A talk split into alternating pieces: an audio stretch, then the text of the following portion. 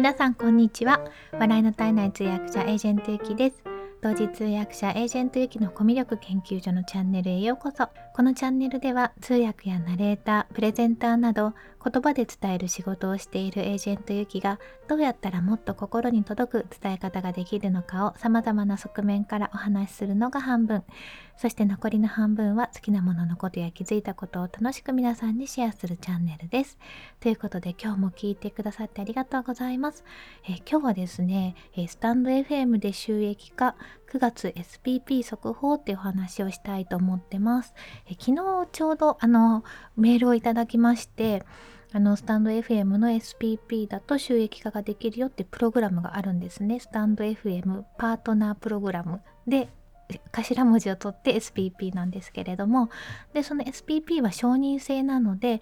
申し込みは誰でもできるんですけれども、申し込みをしてで、ある一定の審査があって、じゃあこの方にっていうことで個別に連絡が来るっていう仕組みになってます。今 SPP に選んでいただいている方ってそんなに多くないような気がして、もしかして隠れ SPP の方もたくさんいらっしゃるのかもしれないんですけど、私が知ってるだけだと10人弱ぐらいで、皆さん結構もう前から長くやられてる方が多いなっていうふうに思います。それぞれ個性を持って発信されている方が多いなと思ってます。でこの話題をですね、わざわざ言おうと思ったのは、やっぱり皆さんすごい興味があるんじゃないかなと思ったので、私も興味ありますし、なんかちょっと人のどうなのみたいな、なんか給料明細覗くじゃないけど、ちょっとそういうの面白いじゃないですか。で興味があるかなと思ったのでちょっと取り上げようと思いました。ただあんまり煽りたくないんですよね。私煽られるの嫌いなんですよ。何にこういうことしてるのはどうなのかな、ちょっと自己矛盾はあるんですけれども、音声配信してる方のほとんど、多分 80% ぐらいはお金が欲しくてやってるわけじゃないっていう方がほとんどだと思うんですね。で今 SPP になってる方もそもそもそういうのがない時代というか、まさかそんな風になるとは思ってなかった時からラジオ配信っていうのを始めて、ですごくこれが楽しいなっていうことでライフワークみたいな感じで自分たちの生活の一部になっているっていう感じなので、もし SPP がなくても全然続けてると思うんですよ。もうすでにそれがある前から継続して何ヶ月も続けてる方たちなのでなんですけども、もらえるっていうことが分かれば、ちょっと棚ぼたみたいな感じで、でももらえるならもらいたいっていうふうにやっぱなるじゃないですか、人間なので。で確かにそうなるとモチベーションになるのは確かで、継続をしないっていう選択肢はまずなくなりましたね。だからモチベーションは結構与えてもらったので嬉しかったですし、あとはやっぱりこの SPP に承認していただいたってことで興味を持ってくださったリスナーさんの方も一定数はいると思うので、それは本当感謝してます。で好きなことをやってお金をもらえるっていうのは、単純にいいことかなと思うので、これは本当にポジティブに捉えたいなっていうふうに思います。ただそのなんていうのかな、数ばかりが先行してしまって、例えばこれだけの短期間にこれだけできたよみたいなことばっかりを打ち出していると、なんていうのかな、なんかそのレースに巻き込まれたくない人までちょっとその情報が触れたことによって、自分はこういうことを大事にしてやってるっていうのの軸がなんていうんですかね、ブレることはないと思うんですけれども、ちょっと心がざわざわするっていうようなことがあると、ちょっと申し訳ないなっていうふうに思ってます。人それぞれかなって思うんですよね。でただね、今回のその SPP の振り込み額は直接は言わないつもりなんですけれども、だいたい皆さん類推できると思うんですよ、公開されてる情報から計算すれば。で逆の意味で結構頑張ってるんですよね、私ね。結構頑張ってるんですけど、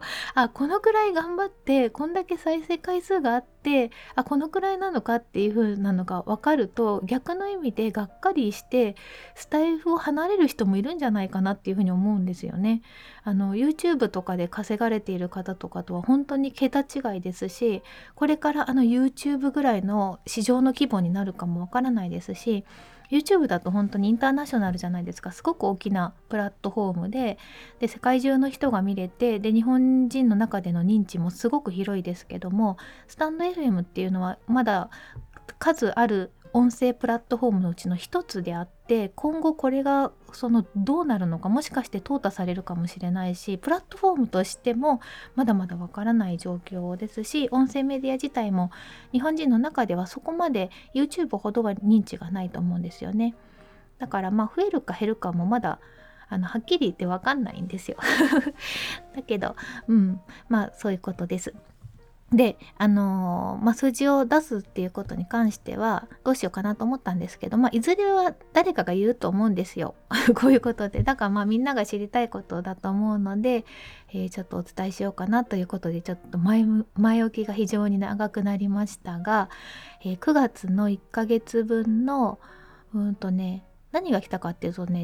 給料明細みたいなのが来るんですよ。面白いですよね。でね、メールで、9月分に関しては10月5日の午後2時頃、いつもスタンド FM さんからのこういう連絡ってだいたい昼過ぎに来るんですよ、2時ぐらいで。メールが届きまして、普通の E メールですよ。で SPP2020 年9月の明細書の送付スタンド FM って書いてある、本当に私がよく通訳の登録会社から来るようなのと同じような感じだったので、私これ先月の通訳の料金だと思ってパッと開いちゃったんですけども、あれ SPP って書いてあると思って、でいつもスタンド FM をご利用いただきまして誠にありがとうございます。今月の明細書を送付させていただきますって、すごい事務的で、お振り込みは月末となりますので今しばらくお待ちくださいませ。で1万円以下の場合は次月次の月に持ち越しになりますっていうことで、あとね、最後にこれからも配信楽しみにしておりますって書いてくださってるんですよ。これはちょっと嬉しかったです。で PDF がついてて開けるとスタンド FM パートナープログラム2020年9月分で明細書ってなってるんですね。で私が宛先になってて、当月金額って金額があって、で品名、あれこれ品名って言うんでしたっけ、ごめんなさい品名のところが当月再生分と前月以前の持ち越し金額ってあるんですよ。だからまずこれはね、ちょっと SPP になった人のいいなと思ってることの一つに、この再生分数がわかるんですね。つまり、自分でメモしておくことで何回放送してで、再生回数が何回だったかっていうのは一月どのくらいかってわかるじゃないですか。で例えば具体的に言うと、例えば1万分再生回数例えばもうちょっと簡単に言うと、10分の放送をして、でそれが、全部の再生回数が1000回だったとしますってすると1万分ですよね、全部聞いてもらってたら。なんですけど、もしかしてこの結果の再生分数のところが、本当だったら全部聞いてもらったら1万分なのに2000分って書いてあったら、つまり初めの 20% で平均のその完聴率、最後まで聞いてくださった率が 20% ってことになっちゃうんですよ。だから結構初めの例えば数秒で離脱する人が多くて、最後まで聞いてくれる人は 1,2 割だったっていうことになっちゃうので、これだとちょっと内容もちょっと考えないとみんながつまんないと思ってるんだなってことが分かりますよね。で逆に最後まで聞いてくれたら計算した再生分数に近づくっていうことになるんですね。で、今回の場合はその品名の当月再生分っていうところで詳細って書いてあって、再生分数が26万3590分って書いてあったんですよ。いや結構すごいなって思いました。数がまず多いっていうので結構嬉しいっていう単純に何千っていうよりも何十万っていうのでちょっと嬉しくて、26万3590分なんですけども、でね、これからの計算ですね。26万3590分ってあって、で私のね9月の再生回数が、これは自分でメモしたんですけども 25,300 回なんですね。これはなんで分かったかっていうと、8月の30日の時点が、2万100回で、9月の末の時点が4万5400回だったので、その差が2万5300回だったんですよ。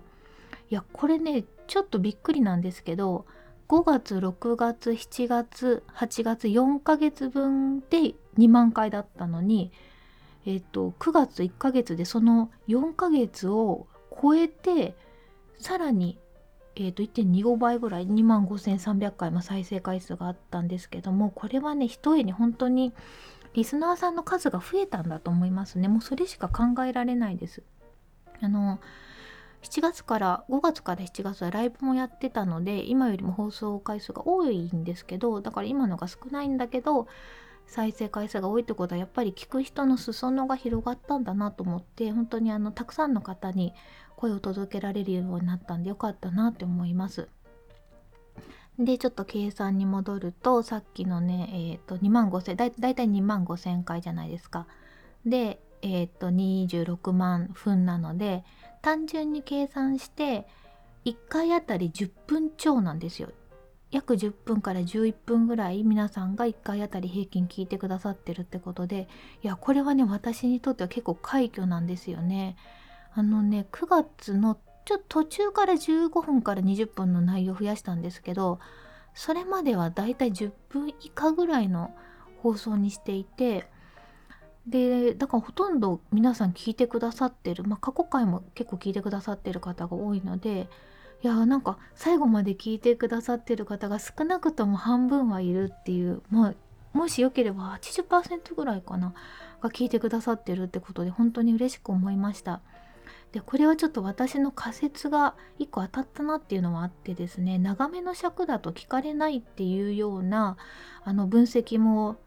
そこかしこで見かけたんですけども、私は長めの尺をしていれば長めの尺が好きな人が集まると思ったんですね。で具体的に言うと、家事をしながら聞きたい人とか運転しながら聞きたい人とか、とにかくスマホを触れない人触りたくない人、手濡れてるしみたいな、そういう人たちは、長めの方がいいんじゃないかなと思っていたんですよね。でアメリカのポッドキャストとかもだいたい1時間ぐらいの放送とかもあるみたいなので、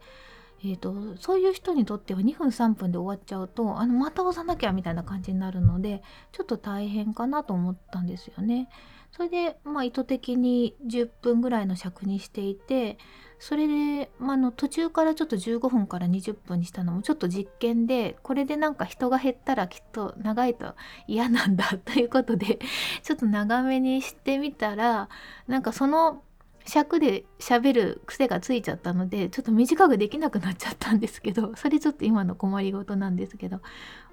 今何分喋ってんだろう、今で13分ぐらいか、前よりなんか長く喋るようになっちゃいましたね。どうしようでも長めの尺が好きな人は長めのをきっと求めてくるに違いないというか、聞いてくださってこれだったら長く聞けるなっていうふうに思ってくださってるんで聞いてくださってるんだなと思うんで、本当に聞いてくださった方には本当にありがとうございます。感謝申し上げます。それでですね、もうちょっとまた計算に戻りますね。とにかく26万分とで1回あたり10分ぐらい聞いてくれましたっていうことで、計算するときは1時間あたりいくらなんですね。でこの 263,590 分を60分で割りますと 4,393 時間なんですよ。約4400時間。約4400時間でスタンド FM からは1時間あたり4分から6円でお支払いしますって言われて、でちょうどだいたい真ん中ぐらいでした。なんか特に素晴らしいというわけじゃなくて特にひどいっていうわけでもなくて平均的な生徒だったみたいなんですけど、ちょうど真ん中ぐらいだったので、ちょっとそこで計算していただけるといくらかっていうのはわかるかなと思いますね。これだけで生活するっていうのはちょっと到底無理っていう感じの数字ですよねかける10だと副業の柱としてはいいかなと思うんですけど、いやまだまだ結構頑張ってるんですけども、このくらいなのかっていうのが分かってもらえると皆さんにも現実を分かっていただいて、やっぱり限られた時間ですのでね、どういうふうに音声配信を皆さんが活用していくかっていうのは本当それぞれのスタンスでやっていってもらいたいなっていうふうに思います。本当にちょっとお金だけを求めてたと結構厳しい結果かなっていう気はしますね。逆になんかそこまで別にお金のためにやってるわけじゃなくって、音声配信自身がすごく楽しくて、でこれをすることでその自分の居心地のいいコミュニティができて人脈も広がってっていうので、そこに喜びを感じてる方は、まあ、プラスアルファでお金ももらえるんだったらめっちゃいいじゃんっていう感じぐらいの額かなっていう風な気がします。でちなみにですね、だいたい私一つの収録作るのに1時間ぐらい結局かかっちゃうんですよね。これはヒマラヤとかポッドキャストへの配信も含めてなんですけど、まずマインドマップにどういうこと書こうかな、喋ろうかなっていうのでマインドマップを書くんですけど、これがだいたい5分から10分ぐらい。でもその前にずっと考えてますよね。何喋ろうかなって考えてて、よしこれだと思って、マインドマップに書き始めて5分10分で放送の収録が15分から20分でこれでもうすでに30分経ってるじゃないですか。でさらにそこからだいたいちょっとノートの原稿になる目次みたいなのを、音声のところのそのコンテンツの概要欄に貼るやつ、あれがマックス800文字なので、まあ、概要プラスちょこっと文章みたいなのを考えて、でその後サムネイルになる写真を探して、これもねあんまり時間かけないようにしてるので、結構まあ同じのを使い回したりとか、あとは簡単に持ってくれるフリー素材のところから探すんですけど、でサムネイルを作るのもやっぱでもそれでも5分ぐらいかかるんですよね。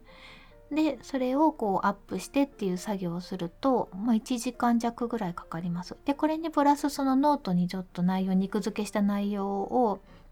書くのにやっぱ15分くらいは少なくともかかるので、まあ、ノートは別としてもう1時間弱ぐらいはかかるんですよ。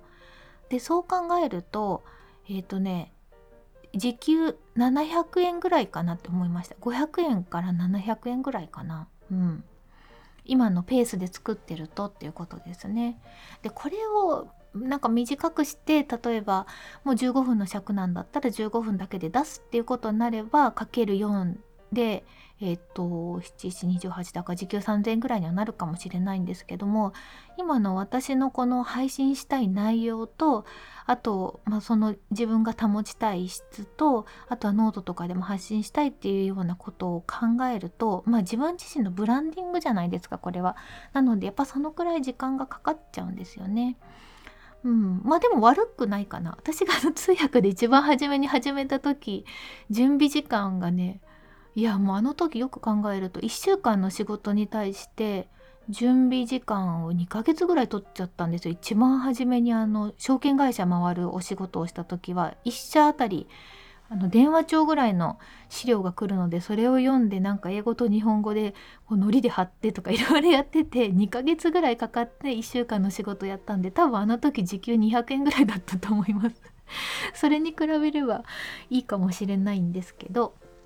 っていうぐらいですかね。でまあこの後どうなるかっていうのは本当分かんなくて、私9月はねスタンド FM すごい勢いがあったと思うんですよね。で今までリーチしてなかった層の方たちも入ってきたりしたし、わーって広がった感じがあって、でここからはちょっと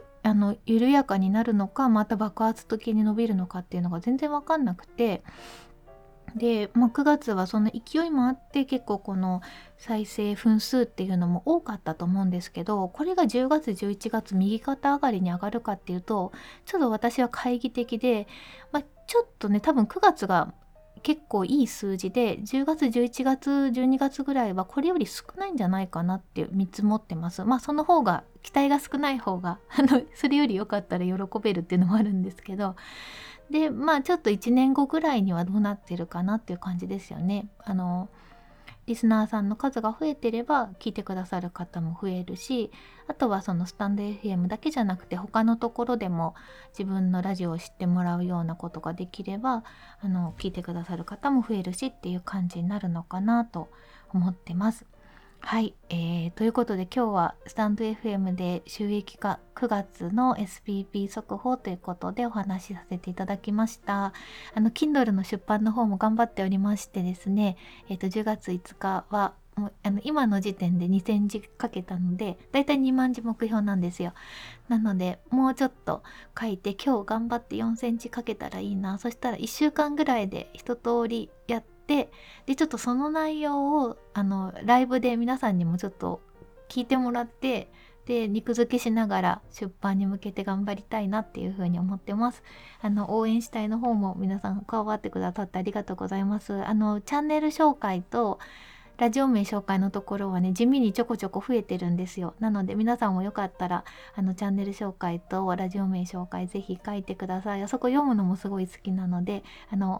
見るだけでも楽しいので、よかったら覗いてみてください。ということで今日も最後まで聞いてくださってありがとうございました。素敵な一日をお過ごしください。エージェントゆきでした。